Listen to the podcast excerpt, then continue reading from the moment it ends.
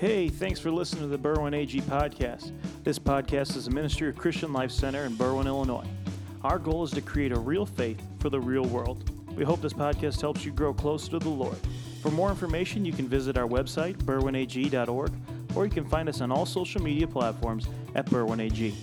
If you're blessed by what you hear today, be sure to share and subscribe. Thanks, and as always, God bless.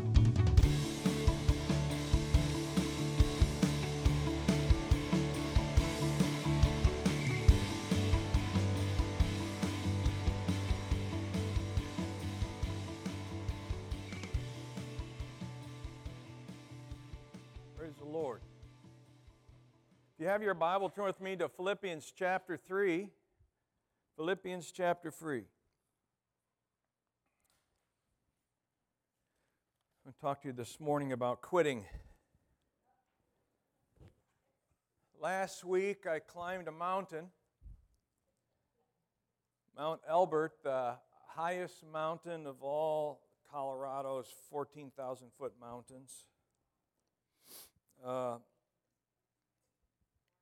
this is the third time we've endeavored to climb a, a mountain. Uh, Pastor Seth and and uh, my son-in-law Chris and I. Well, actually, Pastor Seth just joined us this year, but um, this third time we've endeavored to climb a mountain. Did Mount Mitchell, the highest point uh, east of the Mississippi, a couple of years ago, and that was uh, six miles up and six miles down.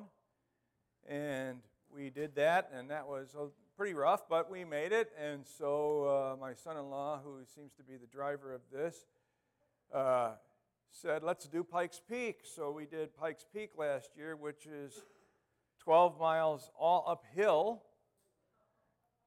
And uh, so we had to do that. We left early in the morning and hiked all the way up, and that nearly killed me. Um, really, really took it out of me. And this year we were going to do Mount Elbert, and so we had a plan that if we slept at elevation like 10,000 feet, that we would be able to climb up to the top of the, the mountain. I think it's 14,434, I think it is, feet.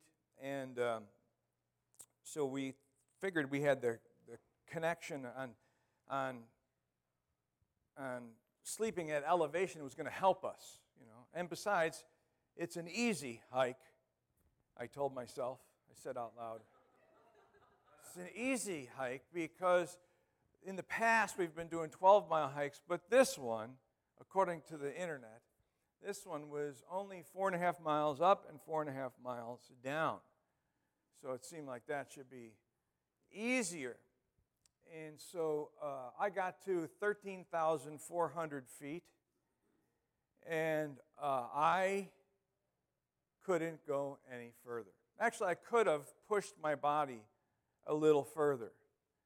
But I had all kinds of uh, things going on inside of me that were working against my, my victory, working against me making the summit. I think we should give a hand to uh, Pastor Seth and to Chris, even though he's not here. Uh, is, it, is he back there? Is he in the nursery? Those guys made it all the way to the summit, but at 13,400 feet, I said, I'm done. I'm done.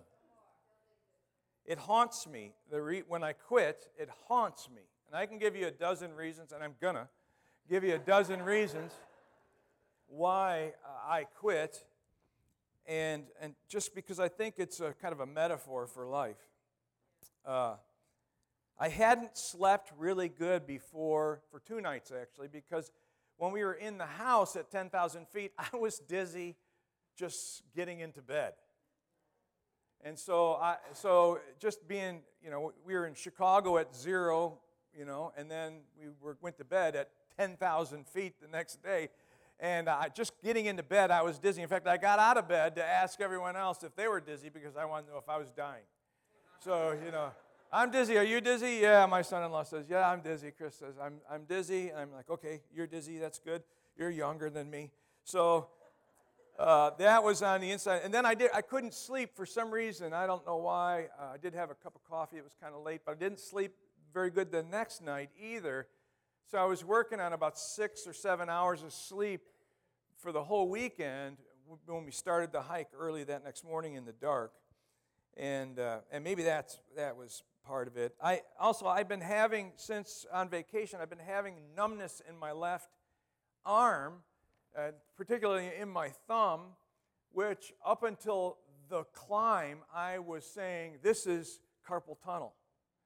Because I would hold my hand in a specific way, and the numbness would go away, and I could feel the tingling leave up the nerve in my arm. And so I, I was like, This is carpal tunnel.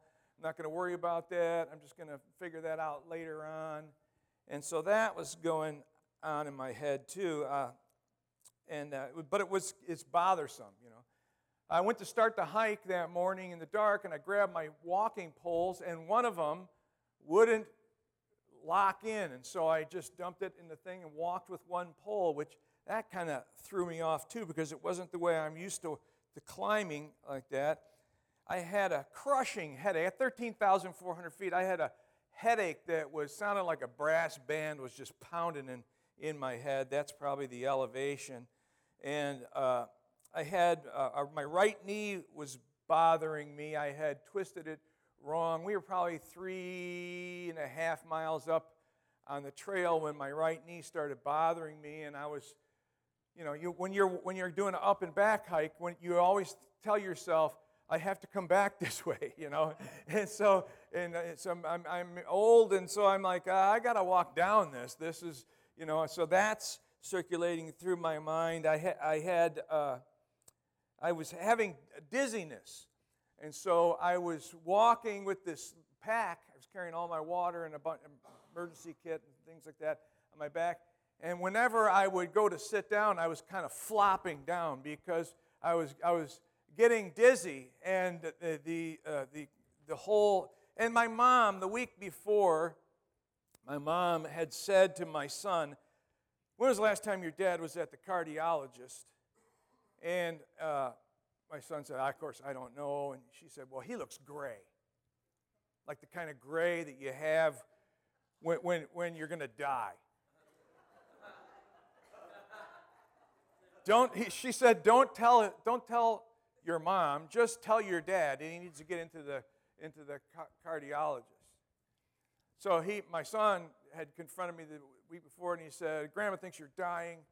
And and so, and I was like, that's ridiculous. I was probably just a little discolored because I had jet lag. We'd just come back from Italy and blah, blah, blah. You know, I had all these things I kind of worked out. And all made sense to me until we started the climb.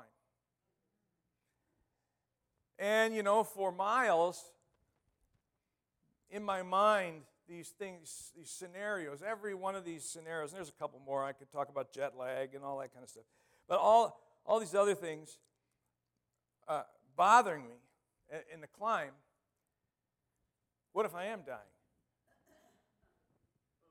What if I, what if I, what if this is, what if this is like the precursor, this pain in my arm is the precursor of a heart attack and you know, and what if you're an idiot? You shouldn't, you're too old and, and sickly to be up on a mountain. What if, what if that's, what if this is a really dumb idea?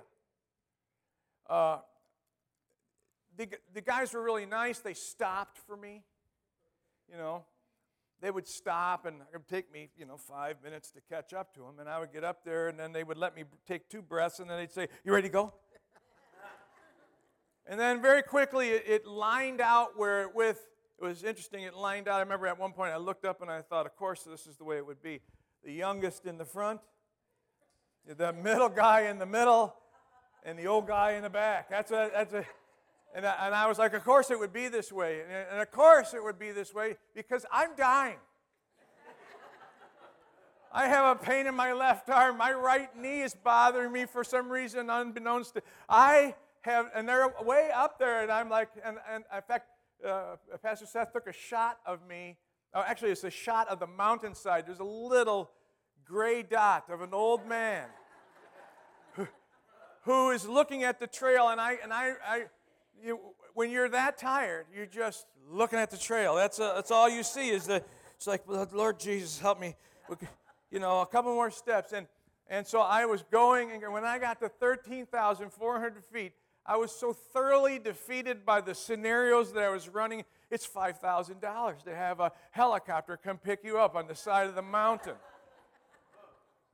I don't got $5,000 for that. So at one point, I rallied my faith. These guys, we had sat and rested, and I said, Hey, I think I'm going to I'm going to turn back. And they said, Come on, Dad, just give it another push. I'm like, Okay. You know, and they take off, you know. they take off up the mountain, you know. It's uphill all the way. There's not a flat spot on that thing. And so, and, and I'm, I'm telling myself, you know, yeah, you, no, I, I'm, I'm like, it's better that I'm by myself, you know. It's better that I'm by myself because I'm just, it's just, it's about me and the mountain. It's just, well, I'm just pacing myself against the mountain that's before me. That's all I, all I. So I, I pulled out my phone, turned on my Bible app, turned to Habakkuk chapter 3, verse 17 and 18, which says, The sovereign Lord is my strength. He makes my feet like the deer, and He allows me to climb to the heights. What a great verse from Pastor Seth's devotion on Friday. It's the exact verse. And I, and I turned to the open side of the mountain, and I yell this out at the mount. The wind is howling in my face. And I yell this out, The sovereign Lord is my strength. And I went about a hundred more yards.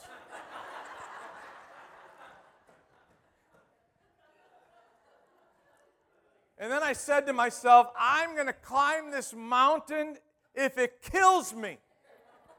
Literally, I said that. i I'm going to climb this mountain if it kills me. And when I heard that come out of my mouth, I was like, I don't want to die on this mountain. I got stuff to do, you know. I, and so I'm fighting this internal battle. No one knows this is going on. This is how it is, right? Saw, you know, if you're if you're working out, you're fighting a disease, you're going through trials or tribulations. No one else, other people have gone through it, but nobody else knows what's going on in your you know, you're the globe up here, the battlefield up here between your two ears. That stuff is being going on. You're going to die. This is is this where you want to die? Really? This is where you want to you want to die. And this hill, this hill didn't even mean anything to you. And to, you didn't even you, you know you didn't even look at this hill. Someone else told you, "Let's hike this mountain." You said, "Okay, whatever." You know, is this really the mountain you want to die? And so I was at 13,400 feet. I said, "I think I need to stop." and I turned around. I, my breathing improved as soon as I went down a thousand feet. And I, I said, You guys go ahead and do what you got to do. I'm going to walk all the way down there where the trees stop, and I'll be there laying down in the shade. You'll be able to see me because I will be the guy stretched out on the side of the mountain in the shade. Whatever the reasons for my turning back, the symphony of events that were going on in my mind, the ailments, the pains, the nagging seed thoughts that had been planted in my head about me dying, all those things, the battle in my head outweighed the desire to continue on. And I quit.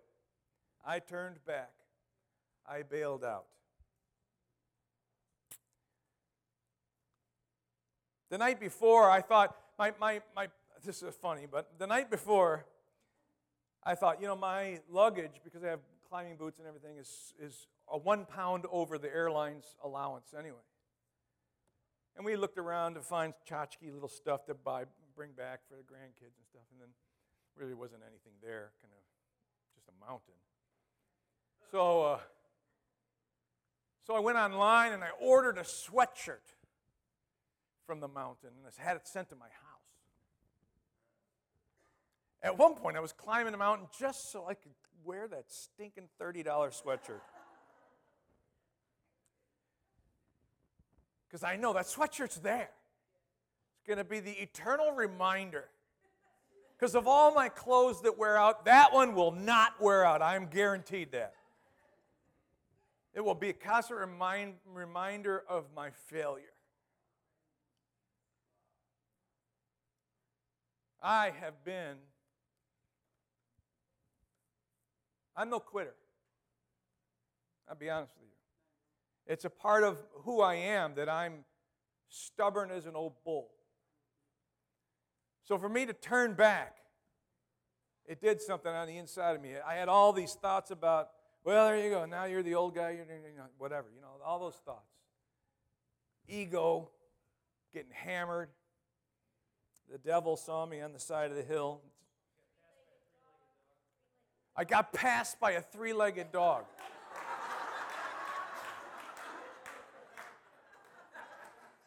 I had forgotten that. Thanks for reminding me of that. You guys think you don't need to pray for me. Look at the encouragement I get.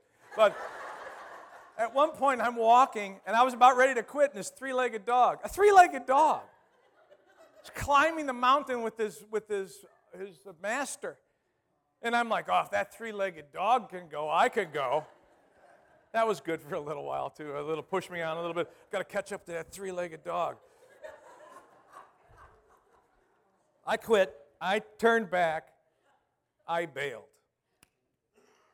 Look down in Philippians chapter 3, verse 12 through 14. Not that I have already obtained all this or have already arrived at my goal, but I press on to take hold of that for which Christ Jesus took hold of me.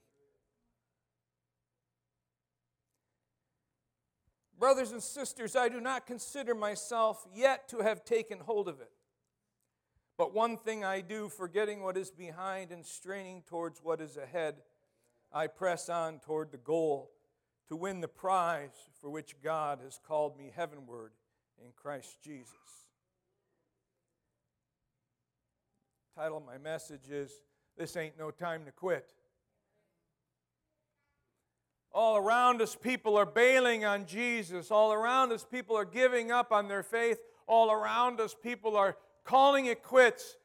This ain't no time to quit. The Apostle Paul recognizes the temptation to do that. He recognizes that we have a temptation to, to just throw our hands up in the air. Or maybe even just to coast and to take it easy. No one will even know. Look around you, not a single soul knows if you prayed during prayer week this week. Because that's between you and God. Not a single soul in this place knows whether you read your Bible this week or you just binge watched something on Netflix. It's all very personal. And when I got on the side of the mountain, I found out that that personal stuff that's going on in the inside of your heart, the things that are going on in your head, are wearing at you and they're eating at you. And you have to remind yourself at times this ain't no time to quit. You have to tell yourself, this ain't no time. Yes, you want to quit. And yes, you want to throw your hand. Yes, you want to fall down and cry. Yes, you, you want to drop out of life altogether. Yes, you want to give up on it, but this isn't any time to quit. The Apostle Paul gives us three good reasons here to press on. Press on because we haven't yet arrived.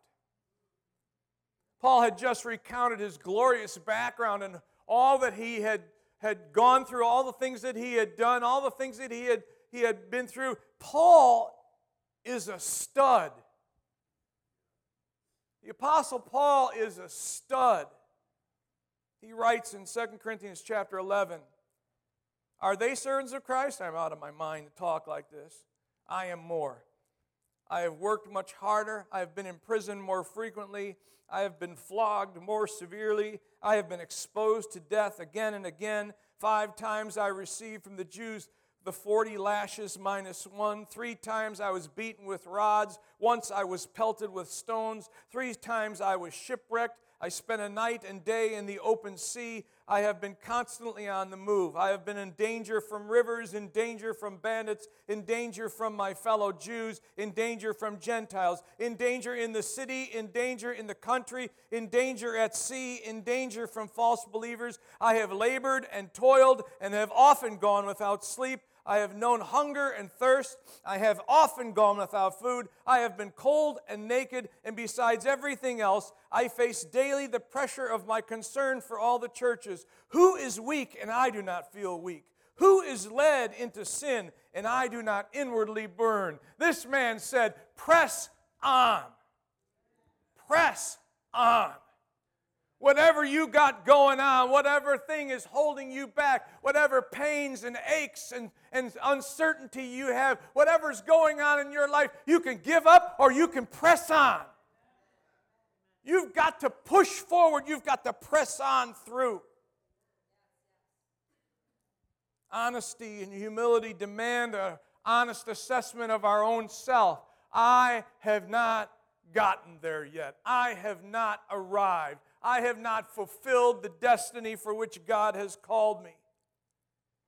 Prideful living makes my own feelings and my own desires the center of, of my life. Prideful living means that if I live by my own pride, then I'm always trying to soothe myself. And if I do that, I'll always be on the couch and I'll never climb the mountain. If I do that, I'll always be a person who lets somebody else do it instead of getting my hands dirty myself. I'll let somebody else serve, whether it's in the nursery or out in evangelism. I'll let somebody else uh, uh, memorize the scriptures. Somebody else can pray during prayer week. Somebody else can do it because I've got a hangnail. I'm, I'm, I'm hurting in my, I feel sad in my heart. It's all about me or it's all about Jesus, but it can't be all about both you and Jesus. And you have to take the assessment of your life. Is this the end of my life? You have to assess your life and say, Have I achieved all that I could achieve? Honesty says, as the Apostle Paul says, honesty says, I have not gotten this all. This glorious man, this stud of an apostle, says, I haven't arrived. I haven't either. I don't know about you. God is still at work in us. There's still work for Him to do through us. Your neighbor still needs to be saved. You've got to pray him in. Your family members still need to hear about Jesus one more time. There, there are a million things that have to happen in our life. I know somebody says, Oh, well, just trust the Lord. Yeah, I am trusting. You see, we want to trust the Lord that God will bring somebody else to do our job right? I'm saying trust the Lord that God will put the energy and the strength on the inside of you so you can press on. We aren't there yet. We need to grow. Paul admits this. We need to recognize it in ourselves. Press on to the purpose. Press on to the purpose because Jesus Christ laid hold of us for some reason. I don't know why. Jesus grabbed hold of you. Trust me, I have asked myself, why? Why, Lord, would you choose them? Why, Lord, would you choose me? Lord, why? I don't know why. But there's a purpose for which Jesus has laid hold of you, believer. There's a purpose, and your job, your, your glorious experience is to find out the, the wonder of why He has a hold of you. And you cannot do that by quitting. You cannot do that by sitting down. I press on because Jesus has laid hold of me. I press on because there is better for me than I am currently in. You ever have that? You know, I'm 60 something years old. I get into my certain place and I say, This is it, God? Right? You ever get bored with your life? It's inexcusable, really, in the kingdom of God for us to be bored in our life. Sometimes we just want, but sometimes we like it that way. We just like to punch the clock, go in, come out, go out, eat dinner, go to sleep, wake up, do the same thing over and over again for 40 years. 40 years you're going to punch the clock. 40 you're not going to step out and do something different. Thousands and thousands of days. I press on because there's no sweeter spot than the center of his will. Man the difference between phoning it in and, and just showing up and saying, Jesus, whatever you have for me is amazing. You step into that place and, you, and Jesus starts bringing people to you. The next thing you know, you're sitting next to somebody on the airplane that wants to hear about Jesus. Next thing you know, you're talking to people in, in the coffee shop who want to know about Jesus. And there's a hunger, a spiritual hunger. There are people who are hungry for Christ out there. But you have to be willing to step into Following Christ is our one true thing as believers. The one true thing. Pressing on isn't natural, it isn't easy, it isn't comfortable, and it isn't without conflict. Your mind will talk you into quitting. Your mind is not your friend. Your heart is deceitful above all things, Jeremiah 17. It will always talk you out of that. Press on. Press on from your past. Press on to your purpose, but press on from your past. God's intent is that you not be limited by what you have done or identified by what you were. I was sitting and talking with someone this week, had breakfast with them. They don't really know the Lord. And as I was talking with them, they said, I don't know why this person, they were telling me a story about a family member, why this person continues to do that. I said, Well, it's easy. They, they, they think of themselves as what they were, they don't have a redeemed mind. So they are always identified by what they were. If they were a barfly, they think of themselves as a barfly. If they think of if they were an addict, they think of themselves as an addict. If they were struggling in some area, they think of themselves always bound by that struggling thing. One of the most look, I am totally for uh, uh, AA. Anything that gets people sober. But one of the most damaging things that happens at an AA meeting is you always stand up and identify yourself by your past. I'm Dave, I'm an alcoholic.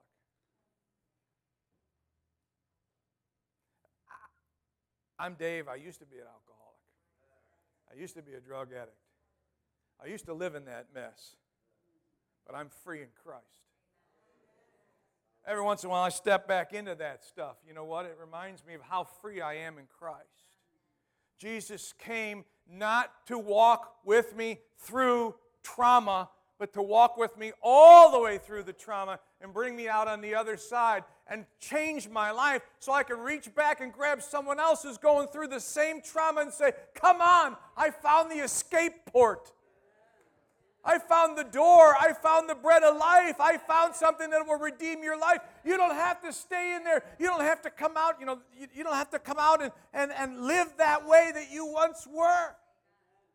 You have to you have to bring people through, bring them out. God is good at doing that. That's what he desires. God's intent that we not be is, is that we not be limited or identified by our past. Paul's education made him a great teacher. Paul's genetic biography made him, uh, helped him understand the fulfillment promises of, of the Old Testament because he was Jewish. But it took commitment and zeal for Paul himself to be a follower of Jesus. I, let's go back through that list again. Five times I received from the Jews 40 lashes minus one. Raise your hand if you've been beaten five times, 39 lashes.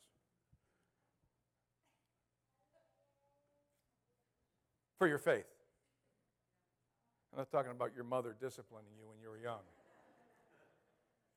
No, none of us have. But most of us would say after the first beating, I'm not so sure about this Jesus thing. It says, it says something about the Apostle Paul that either he is really devoted to Christ or he's a special kind of stupid to get five of those beatings, to endure the shipwreck, to be lashed with rods, to be beaten over and over and over again for Christ, and to still pop up after they nail him with stones and assume him dead, for him to pop up and talk Jesus. Come on now. That's, that's some kind of thing that's going on there that, that's divine. Have you ever thought about what it would take to make you quit? I mean, to just give up on Jesus. What would it take for you, for you to make you give up on Jesus? Oh, I would never give up. We were like, we're like Peter. Uh, I'll die with you, Lord. Right? We're ready, you know. No, no way, Lord. I'm with you all the way. Do you know this, Jesus? I don't know what you're talking about.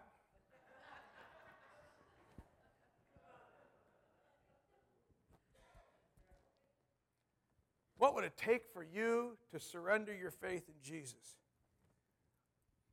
I don't know, but I've seen people do it just because times got bad. I've seen people do it because times got good. Things were going so good they forgot about Jesus.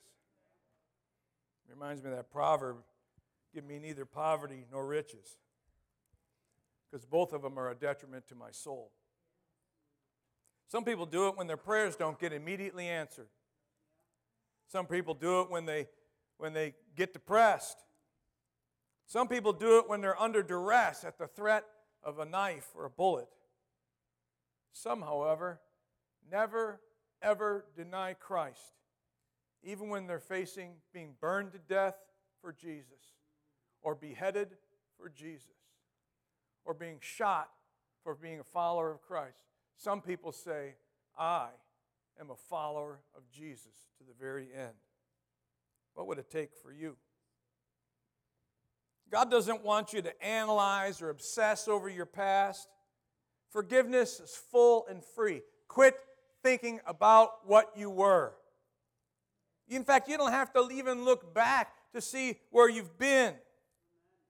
You are not who you once were. Don't live in the shadow of your failures, of your bad choices, of your mistakes. Jesus doesn't look pitifully upon us sinners. Jesus gives us his Holy Spirit so that we can be overcomers from what once held us back. We cannot settle for just the gentle Jesus, meek and mild. Everybody loves the gentle Jesus, meek and mild. Suffer the children to come unto me. We all like that Jesus. And Jesus is gentle, meek, and mild. But he's also returning on a white horse to judge the earth. He's also the victor over the world. He's also the one who they crucified, and he popped back up in three days and he said, I'm victorious over the grave. Don't preach a truncated Jesus. Don't believe in half a gospel. One thing, one super important thing, Paul says, one thing I do. One, what was the name of that movie where the guy held up his finger? Curly held up his finger and he said, One thing. Remember it? City Slickers. One thing. What's the one thing? The one thing I do, forgetting what is behind. In another place, Paul writes to the Corinthians again Do you not know that wrongdoers will not inherit the kingdom of God? Do not be deceived, neither the sexually immoral, nor idolaters, nor adulterers, nor men who have sex with men, nor thieves, nor the greedy, nor drunkards, nor slanderers, nor swindlers will inherit the kingdom of God. And that is what some of you were. Were. What a powerful word. That is what some of you were. But you were washed, you were sanctified, you were justified in the name of the Lord Jesus Christ and by the Spirit of our God. Press on from your past, press on to the future. God has a purpose for you, press on to the purpose. God has a future for you, press on to the future. We have a bad habit of saying, This is good enough. Now I attend church. I got a couple memory verses under my belt. You know, I help little old ladies across the street. I'm a good guy now. Now that's good enough. Apostle says, press on. Press on to your reward. Press on to your reward. There is a mighty reward. When someone passes away in the church, we often bemoan our inability to connect with them again. You know, people die and then we, we mourn. Our mourning, if you can endure with this with me a little bit, our mourning is kind of from a selfish sense. I won't ever see my daddy again. I won't ever hear his voice. Who am I going to talk to when I need some counsel? Who am I going to who am I going to cry out to? Well, who's going to wrap their arms around me and tell me I went through the same thing? Don't worry, God's going to get you through. Who's going to do that? We and we moan that. And it's understandable from that standpoint it's understandable, but we need to really understand that those people have gone on to their reward. Right? That this is what we're working all this time for. God speaks a lot about rewards. I know you're too spiritual to even need a reward, but God speaks a lot about them. I know you say, I do it just because I love Him, but God speaks a lot about rewards. Because God knows how you're really wired. God knows you don't show up to work if they say there's no more money to pay you. You don't say, Well, I just love driving this truck so much that I'm just going to do it for freezies. No, that's not what you say. You say, Well, I guess it's time for me to be hitting the road and looking for another job. In Matthew chapter 6, Jesus says this Be careful not to practice your righteousness in front of others to be seen by them. If you do, you will have no reward from your Father in heaven. So when you give to the needy, do not announce it with trumpets as the hypocrites do in the synagogues and on the streets to be honored by others. Truly, I tell you, they have received their reward in full. But when you give to the needy, do not let your left hand know what your right hand is doing, so that your giving may be in secret, and then your Father, who sees what is done in secret, will reward you. And when you pray, do not be like the hypocrites, for they love to pray standing in the synagogues and on the street corners to be seen by others. Truly, I tell you, they have received their reward in full. But when you pray, go into your room, close the door, pray to your Father who is unseen, and then your Father who sees what is done in secret will reward you. I'm in it for the reward. I got to be honest. The chances of me with this limited mental knowledge ever achieving greatness on this earth are very slim. But I can achieve greatness in the kingdom of God by just being obedient to Him. And there's a reward for me. The Bible talks about in the New Testament about a lot of crowns. 1 Corinthians 9, verse 25, we read about the crown for spiritual training. Pastor Matthew talked a little bit about that last week in 1 Thessalonians chapter 2 talks about the soul winner's crown, the crown that comes for those who win souls on this earth. In 2 Timothy chapter 4 verse 8, there's a crown for those who love his appearing. A crown just for those who say, I can't wait, Lord, for you to come and rescue me out of this messy earth. If you love his appearing, there's a crown for you. There's a crown for those who persevere in James chapter 1 verse 12. There's a crown for those who give their life in martyrdom according to Revelation chapter 2 verse 10. A lot of crowns. Not a single crown for the quitter. No crowns for the quitters. Kind of unfair. There, for a while back in the day, we used to have races at the, at the picnic, church picnic. We'd have races. Nobody got a prize, everybody got chocolate pudding. When Pastor Matthew was a little boy, he used to get so mad. I just got chocolate pudding.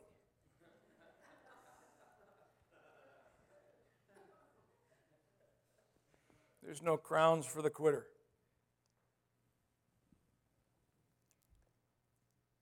The Bible tells us that Jesus is coming. Isaiah 40 says, The sovereign Lord comes with power, and he rules with a mighty arm. See, his reward is with him, and his recompense accompanies him.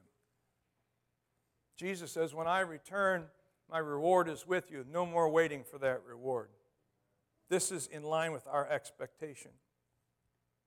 So he says, press on and endure and strain forward.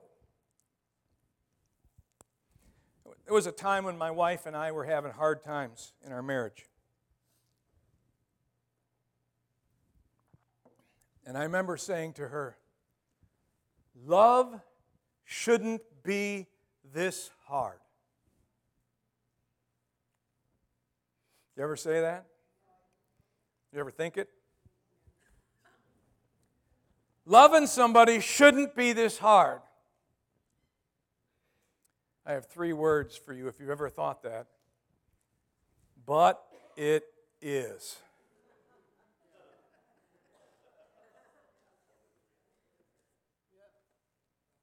Why? Because I'm imperfect and I'm broken and I'm wounded and I'm trying to love you imperfectly and brokenly and woundedly. And quite frankly, you're broken and imperfect and wounded too. One time when we were first married, I'm going to tell this story. I hope it's okay. I got to get my first story. thumbs up or thumbs down? No. Uh, first married, and I know that I got all this anger in me. We just re- moved away, and it's the two of us living together, married, you know, living together. And, and uh, so then uh, get in an argument, and I'm so mad, but I don't want to say anything that's going to break my bride's heart, you know. I also kind of don't want to reveal what kind of a jerk I really am. So I grab the vacuum cleaner and I just start vacuuming the living stuffing out of the floor in the living room. Now she would think, if I vacuum now, she would think that the Lord had come and taken possession of my body. But I was just trying to take my energy and put it in some direction.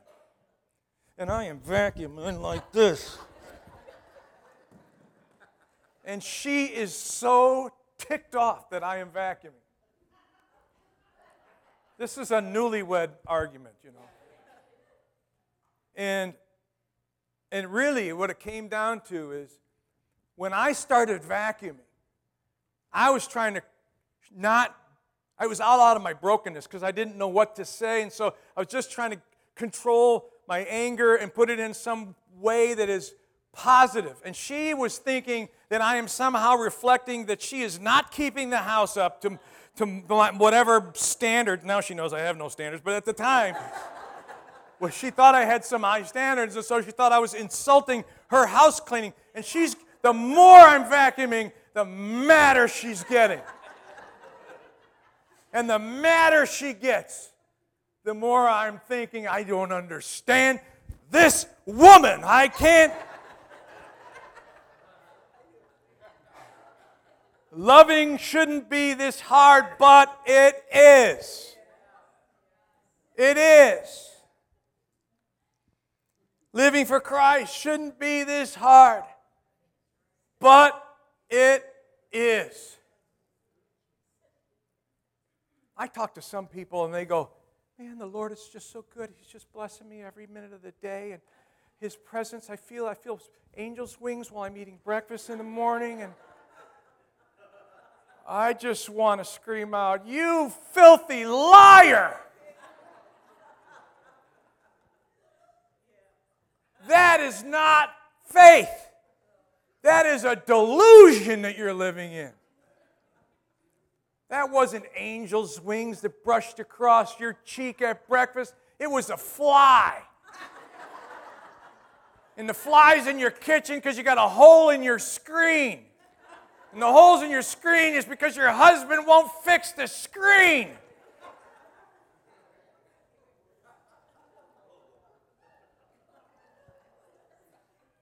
The Apostle Paul does not play any of those games.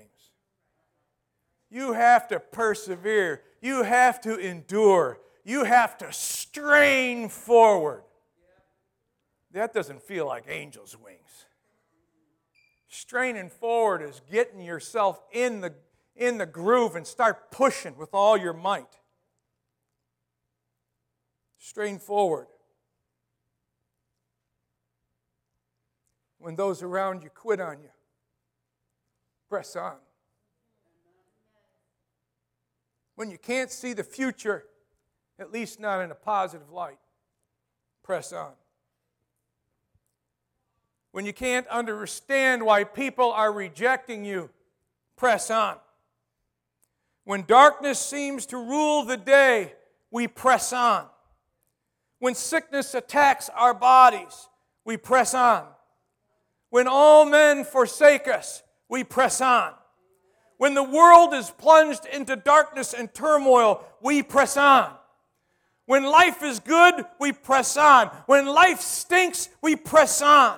When all around is sinking sand, on Christ, the solid rock, we stand and we press on.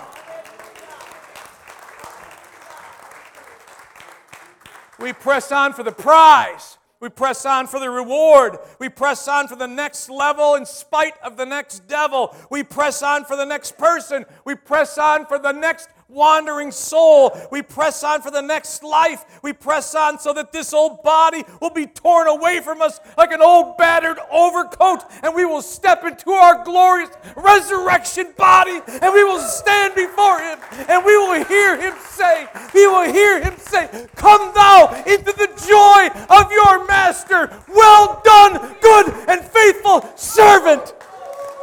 That is why we press on.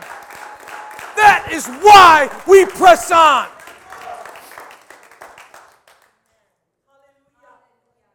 Do you feel like giving up?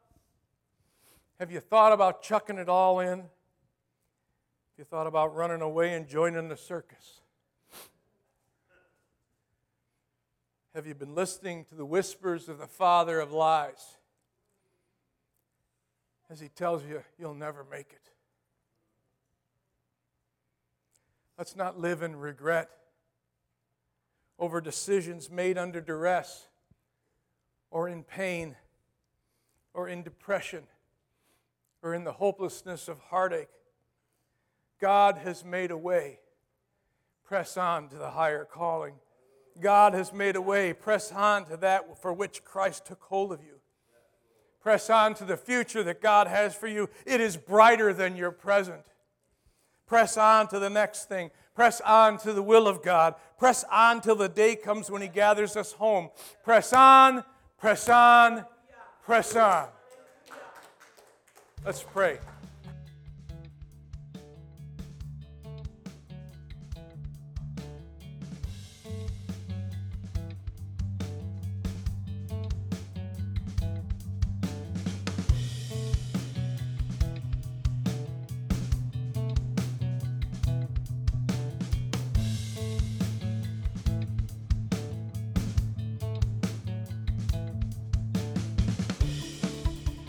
Thanks for listening. We hope you were blessed by today's podcast. We take pride in creating free content that will hopefully enrich your life and lead you closer to the heart of the Father. If you were blessed by what you heard today, help us continue to make content just like this by sharing, subscribing, and if you feel led, by contributing financially on our website, berwynag.org. As always, if there's anything that we can do to help you in your walk with the Lord, contact us on our website, berwynag.org, or on social media at berwynag. Thanks again for listening, and God bless.